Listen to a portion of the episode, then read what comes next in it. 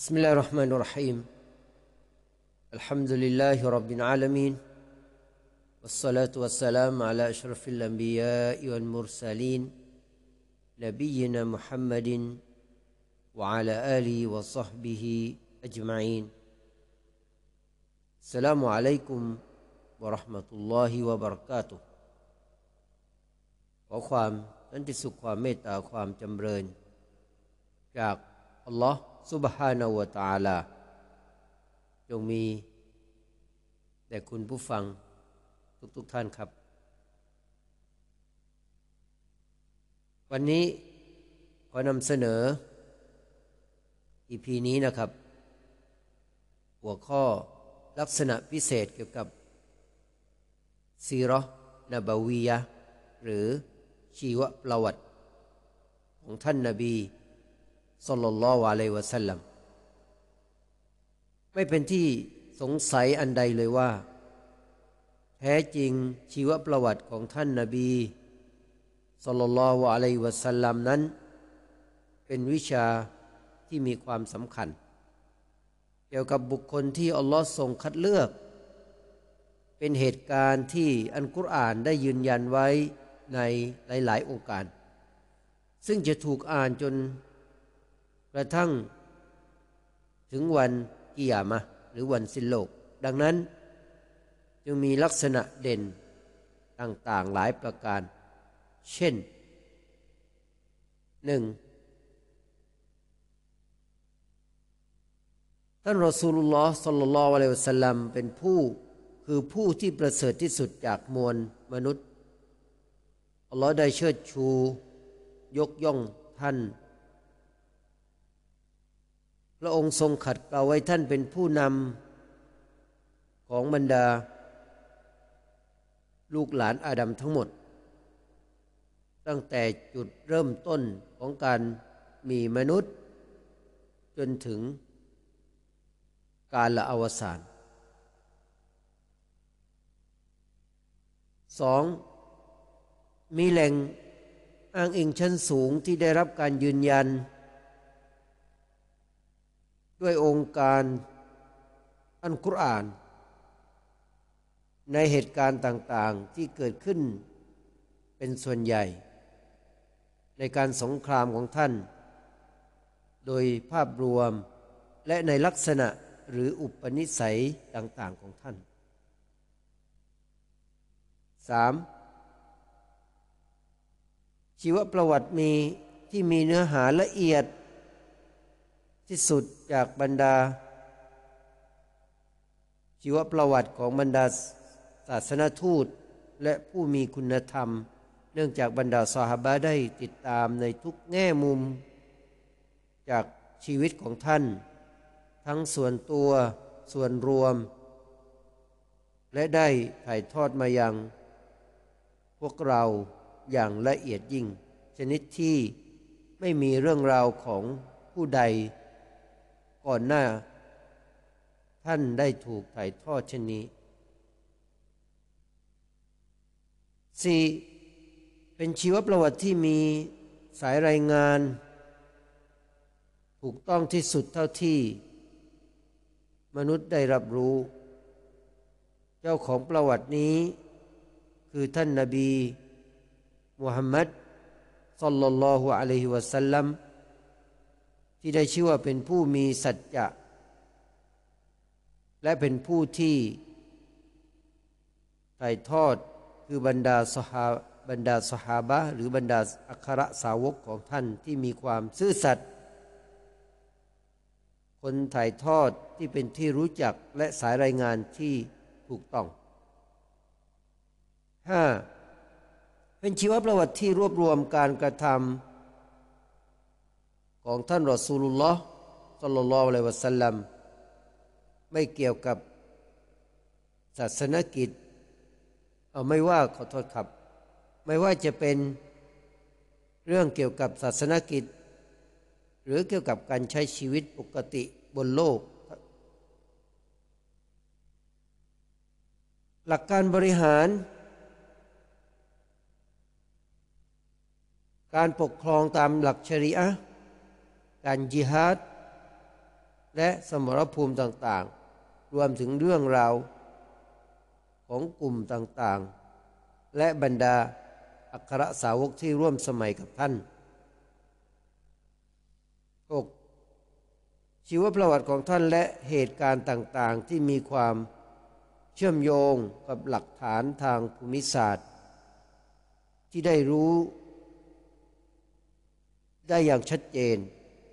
ซึ่งช่วยเน้นย้ำและยืนยันถึงความน่าเชื่อถือ และช่วยให้เราได้ติดตามหาข้อมูล เหตุการณ์ต่างๆ ได้อย่างสุดได้อย่างสะดวก 7. เป็นชีวประวัติที่เต็มไปด้วยบทเรียนและข้อคิดในทุกแง่มุม ซึ่งมุสลิมและกลุ่มชนอื่น ๆ สามารถนำไปใช้ประโยชน์ได้ ไม่ว่าเขาจะอยู่ในสภาพใด สถานะใด และ หน้าที่ใดก็ตาม 8. แท้จริงในชีวิตของท่านรอซูลุลลอฮ์สลลัลลอฮุอะลัยวะสัลลัมและการที่อัลลอฮ์ดูแลท่านขณะที่ท่านเป็นเด็กกำพร้า และการที่พระองค์คุ้มครองมิให้ได้รับอันตรายจากผู้คนนั้น คือปาฏิหาริย์อันประจักษ์ชัด และสัมผัสได้ผ่านชีวประวัติของท่าน 8. ชีวประวัติที่ท่าน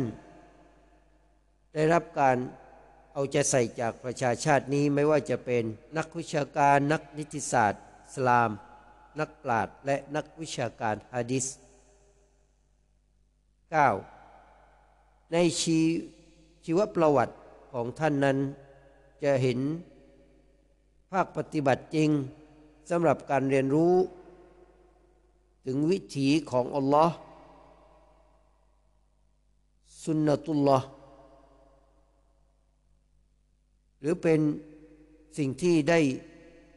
พระองค์อัลลอฮฺสวาตลาได้วางไว้ในโลกนี้ในชีวิต และในการช่วยเหลือที่มีต่อท่านศาสนทูตของพระองค์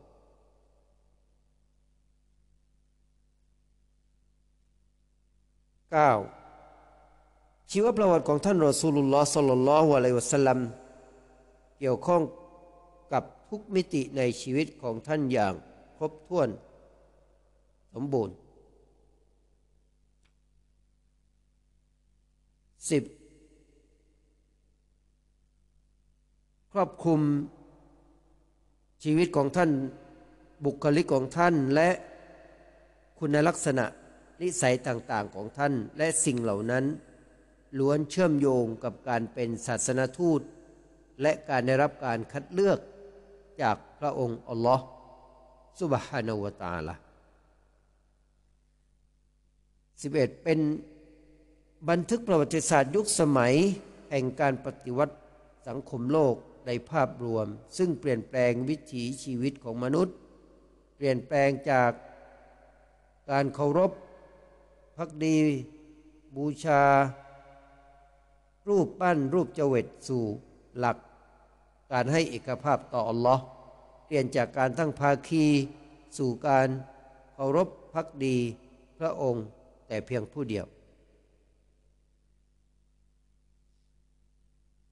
12. ชีวประวัติของท่านมีอิทธิพลสูงต่อจิตใจของผู้ที่ศึกษาเรียนรู้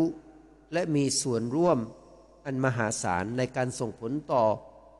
การปรับพฤติกรรมมนุษย์ การขัดเกลาจิตใจ และมารยาท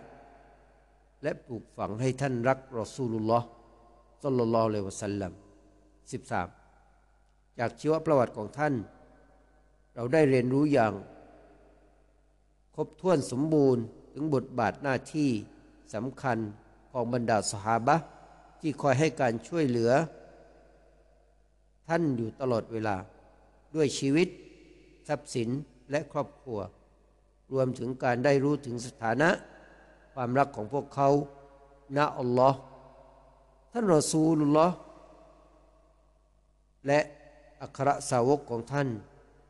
ด้วยเหตุนี้เอง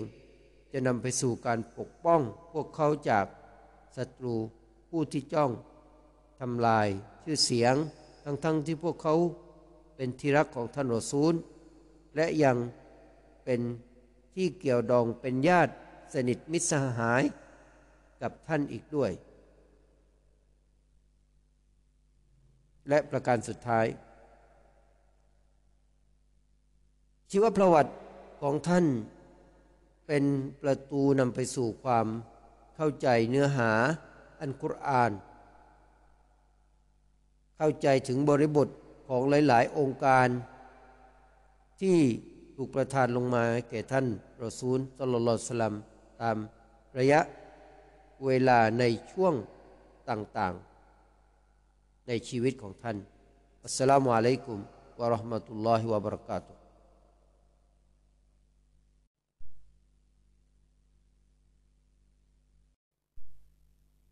بسم الله الرحمن الرحيم الحمد لله رب العالمين وبه نستعين السلام عليكم ورحمة الله وبركاته ขอความสันติสุขความเมตตาความจำเริญจากอัลลอฮฺสุบฮานาตาลาจงมีแด่คุณผู้ฟังทุกๆทท่านครับ อีพีนี้จะนำเสนอเรื่อง สภาพสังคมอาหรับในยุคยาฮิลียะด้วยการบังเอิญบังเกิด ของท่าน นบีมูฮัมมัดสุลลัลลอฮุอะลัยวะสัลลัมทำให้ รัศมีได้เจิดจ้า ความมืดมน ก็มาลายหายไป หลักการต่อฮีตหลักการให้เอกภาพต่อพระเจ้า ได้กระจายไปทั่ว รวมทั้งความรู้วิทยาการ ความยุติธรรม สัจธรรม ได้ขยายไปพร้อมๆกัน ด้วยเหตุนี้ยุคก่อนอิสลามจึงถูกเรียกว่า ยุคยาฮิลียะเพื่อจำแนกให้ชัดเจนว่าอันไหนคือยุคอิสลาม และเพื่อให้รู้ถึงคุณูปการของอันอิสลาม ที่มีต่อ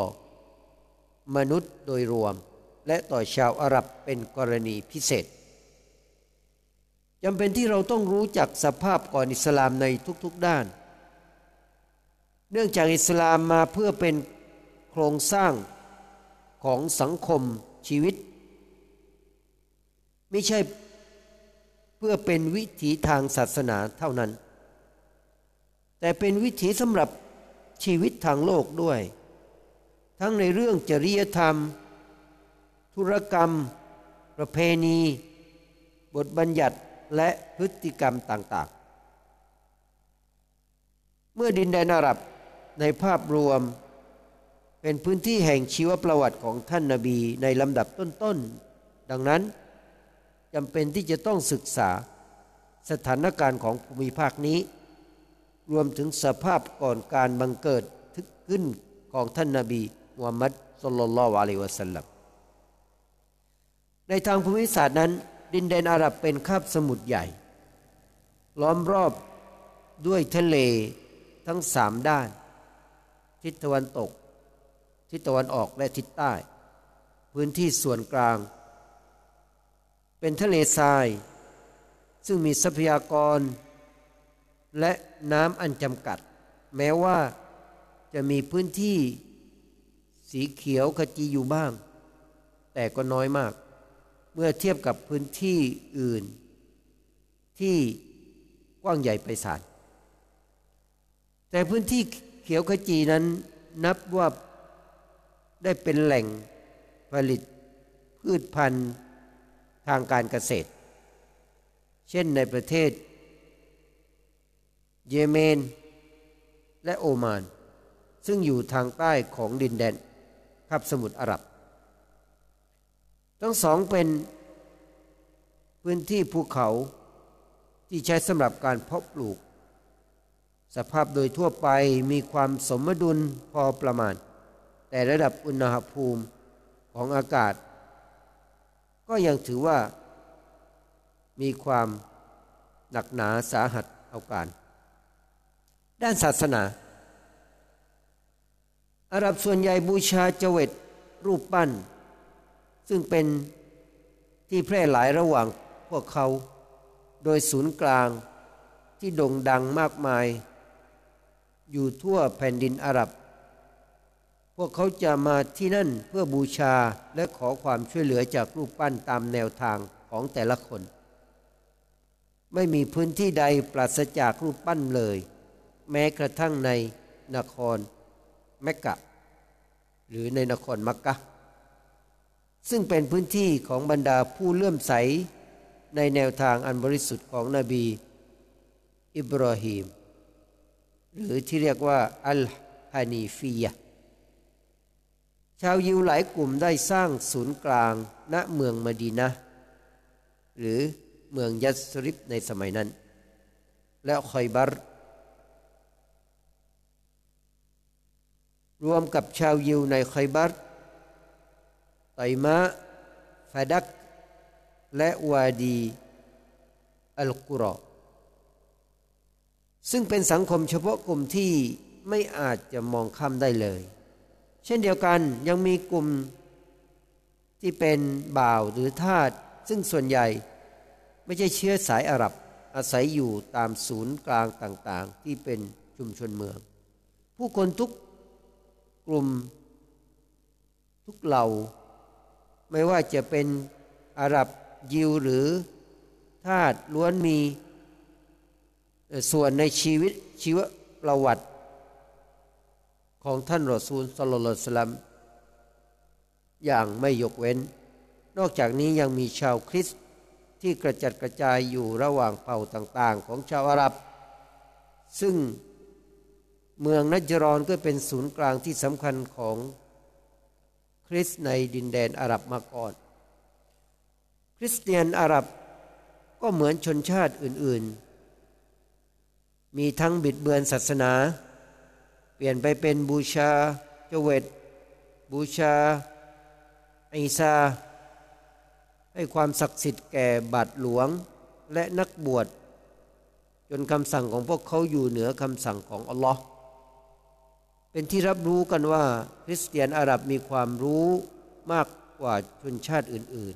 ๆ พวกเขาได้แลกเปลี่ยนความรู้ และวัฒนธรรมกับชาวโรมัน และชาวอาหรับจากเมืองชาม และอิรักโดยเฉพาะอย่างยิ่ง พวกมานาซิรอและกอซาซินะ ด้านสังคม สังคมอาหรับได้รับอิทธิพลอย่างมากจากศาสนาและหลักความเชื่อที่พวกเขายึดมั่น และยังมีการระบาดของการดื่มเหล้า การพนัน และดอกเบี้ยอย่างแพร่หลาย เช่นเดียวกันนั้น ผู้ชายก็ไม่เคยคิดที่จะงดในเรื่องการผิดประเวณี ซึ่งเป็นที่รังเกียจของบรรดาสตรีที่เป็นอิสระชน พวกเขารังเกียจลูกผู้หญิง ไม่แบ่งมรดกแก่พวกเธอ และยังมีภรรยาโดยไม่จำกัดจำนวน ยิ่งกว่านั้น ผู้หญิงบางคนก็อาจจะมีสามีหลาย ๆ คนในเวลาเดียวกัน บางคนจากพวกเขาแต่งงานกับภรรยาของ พ่อแม่ พ่อเลี้ยงหรือแม่เลี้ยงโดยการขืนใจหนาง และยังแต่งงานแบบรวบระหว่าง พี่สาวกับน้องสาวในคราวเดียวกันอีกด้วย ในขณะเดียวกันก็ยังมีบางส่วนจากมารยาทและจารีตประเพณี อันดีงามของชาวอาหรับยุคก่อนอิสลาม เช่น การให้เกียรติแก่แขก ความกล้าหาญการเป็นอัศวิน ฉลาด แก้ปัญหารวดเร็วและรักเสรีภาพ ส่วนในด้านภาษา นั้นถือว่าภาษาอาหรับในยุคก่อนอิสลาม ซึ่งเป็นที่สุดแห่งยุคแล้ว รู้จักการใช้ภาษาได้อย่างสวยงามลื่นไหล และเปี่ยมด้วยวาทศิลป์สมบัติสำนวน ซึ่งอาจจะแตกต่างกันบ้างเล็กน้อยในสำเนียงของแต่ละเผ่าแต่ละกลุ่ม ชาวอาหรับก่อนอิสลามมีความโดดเด่นด้านการพูดและวาทศิลป์ จากจุดนี้นี่เอง จะที่ได้เห็นความความมหัศจรรย์ของท่านนาบีมูฮัมมัดสุลลัลวะลัยวะสัลลัมผ่านอันกุรอานที่ท้าทายพวกเขาในจุดแข็งที่พวกเขามีอยู่ เช่นเดียวกันนี้ วาทศิลป์ในการพูดของท่านนาบีเอง ก็เป็นวาทะที่ล้ำลึก จนพวกเขาไม่สามารถที่จะตอบโต้หรือพูดให้เหมือนได้ และยิ่งไปกว่านั้นนะครับ ไม่ได้เลยที่พวกเขาจะแต่งคำให้เหมือนกับอันกุรอานทั้งเล่ม หรือเพียงแค่บางส่วนหรือแค่สิบบทก็ตาม ดังที่อัลลอฮ์ได้ตรัสไว้ว่า อัมยกูลูนัฟตารออุลฟะตูบิอัชริสุวริมมิสลิมุฟตรยาติวะดูมานิสตตะตุมมินดูนิลลาอิงกุนตุมซอดิกีนความว่าถ้าว่าพวกเขาบรรดาผู้ปฏิเสธชาวเมืองมักกะ จะกล่าวว่ามูฮัมหมัดได้ปลอมแปลงอันกุรอานขึ้นมา แต่เป็นเช่นนั้นเจ้าจงกล่าวแก่พวกเขาเถิดว่า พวกท่านจงปลอมแปลงประดิษฐ์ ขึ้นมาสักสิบบทให้เหมือนกับอันกุรอาน และจงเรียกร้องผู้อื่น นอกจาก อัลลอฮ์ที่มีความสามารถในหมู่พวกท่าน เพื่อให้มาช่วยเหลือพวกท่าน หากพวกท่าน มีความสัตย์จริงในคำกล่าวอ้าง อัสสลามุอะลัยกุมวะราะห์มะตุลลอฮิวะบะเราะกาตุบิสมิลลาฮิรเราะห์มานิรเราะฮีม الحمد لله رب العالمين وبه نستعين ولا حول ولا قوة إلا بالله العلي العظيم السلام عليكم ورحمة الله وبركاته ขอความสันติสุขความเมตตาความจำเริญจากอัลลอฮฺสุบฮานาอูตาลาจงมีแด่คุณผู้ฟังทุกทุกท่านนะครับอีพีนี้ครับก็จะพูด คุยหรือว่าจะนำเสนอต่อคุณผู้ฟังในเรื่องของสภาพของศาสนาต่างๆ ในยุคก่อนอิสลาม ไม่มีข้อขังขา เลยว่าโลกนี้แน่นอนครับเป็นสิ่งที่กว้างใหญ่ไปสารยิ่งนัก และยากที่จะพูดถึงมันได้อย่างครอบคลุมในในภาพรวม อันดับแรกที่ จะเป็นไปได้ว่าสามารถจะกล่าวถึงนั้นก็คือเว้นแคว้นต่างๆ ที่มีอาณาเขตติดกับแผ่นดินอาหรับและมีอิทธิพลต่อช่วงสมัยของท่านรอสุลลอฮ์สัลลัลลอฮุอะลัยวะสัลลัมอันกุรอานได้กล่าวถึงสภาพทั่วไปของโลกอย่างสั้นๆ และชัดเจนว่า ظهر الفساد في البر والبحر بما كسبت أيدي الناس ليذيقهم بعض الذي عملوا لعلهم يرجعون ความว่าความวิบัติบนบกในท้องทะเลได้เกิดขึ้นแล้ว เพราะน้ำมือของมนุษย์ เพื่อพระองค์จะให้พวกเขาลิ้มรสการตอบแทน บางส่วนจากการกระทำของพวกเขา หวังว่าพวกเขาจะกลับไปหาพระองค์ โดยการ กลับเนื้อกลับตัว ในด้านศาสนานั้นซึ่งส่วนใหญ่แล้วเป็นรากฐานที่คอยควบคุมพฤติกรรมของมนุษย์ จะเห็นว่าทั้งศาสนายิว ศาสนาคริสต์เป็นสองศาสนาที่มาจากพระผู้เป็นเจ้าอัลลอฮ์สุบานวตาละมีทั้งวิชาความรู้คำพีและวัฒนธรรมที่สืบทอดกันมา ศาสนายิว ยิวเป็นศาสนาหนึ่งที่สาวกของท่านนาบีมูซาอะลัยฮิสสลาม ได้รับสืบทอดมา ซึ่งพวกเขาเป็นลูกหลานของยะกูบ โดยมีคำพีคืออัตตรอดและพวกเขาเคยอยู่ในหลักศรัทธาที่ถูกต้องมาก่อน ในหมู่พวกเขามีบรรดาศาสนทูต อยู่ใน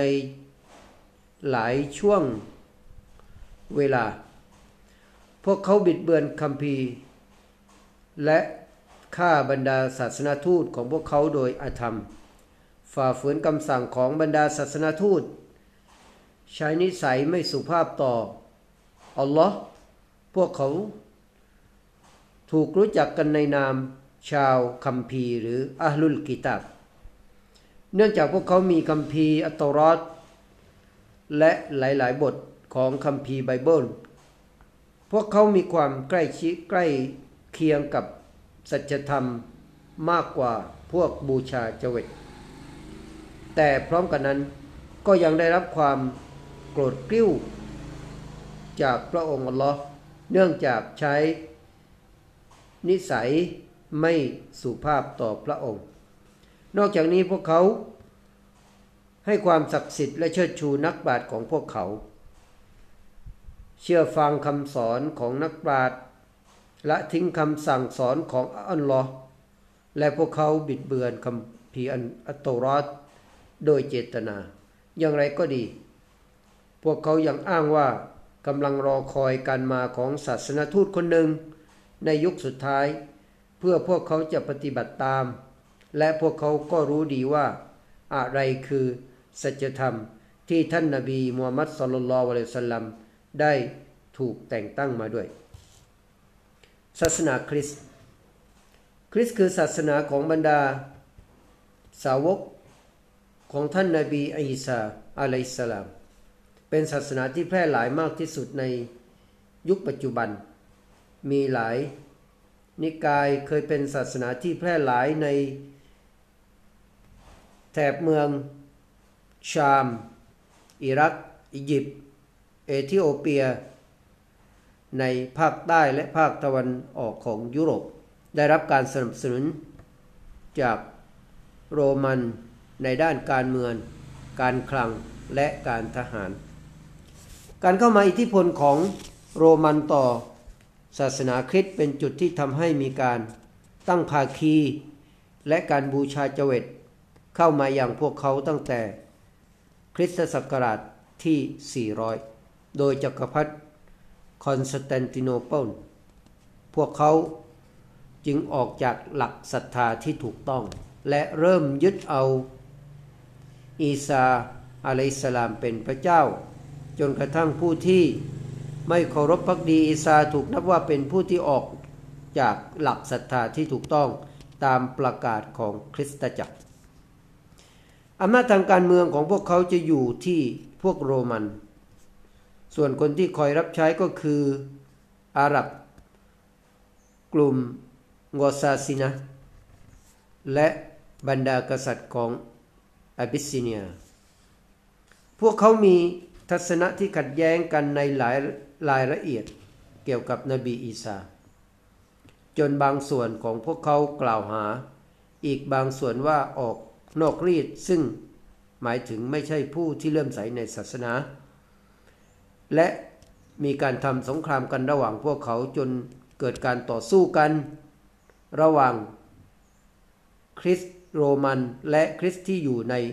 ประเทศอียิปต์ชาวอาหรับที่เป็นคริสเตียนในยุคก่อนอิสลามนั้น ส่วนมากมาจาก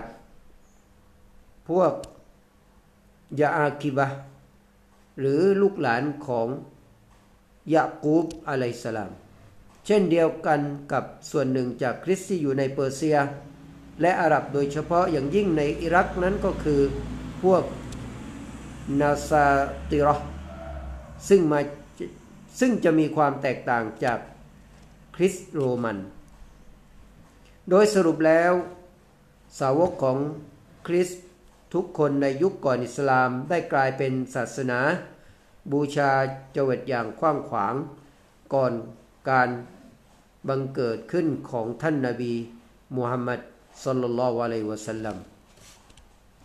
ศาสนามายูซียะคือพวกบูชาไฟเป็นลำดับแรก และยังบูชาสิ่งอื่น ๆ เช่น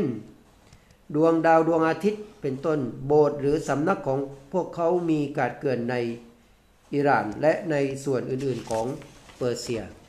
เนื่องจากอาณาจักรเปอร์เซียปกป้องและเคียงข้างพวกเขา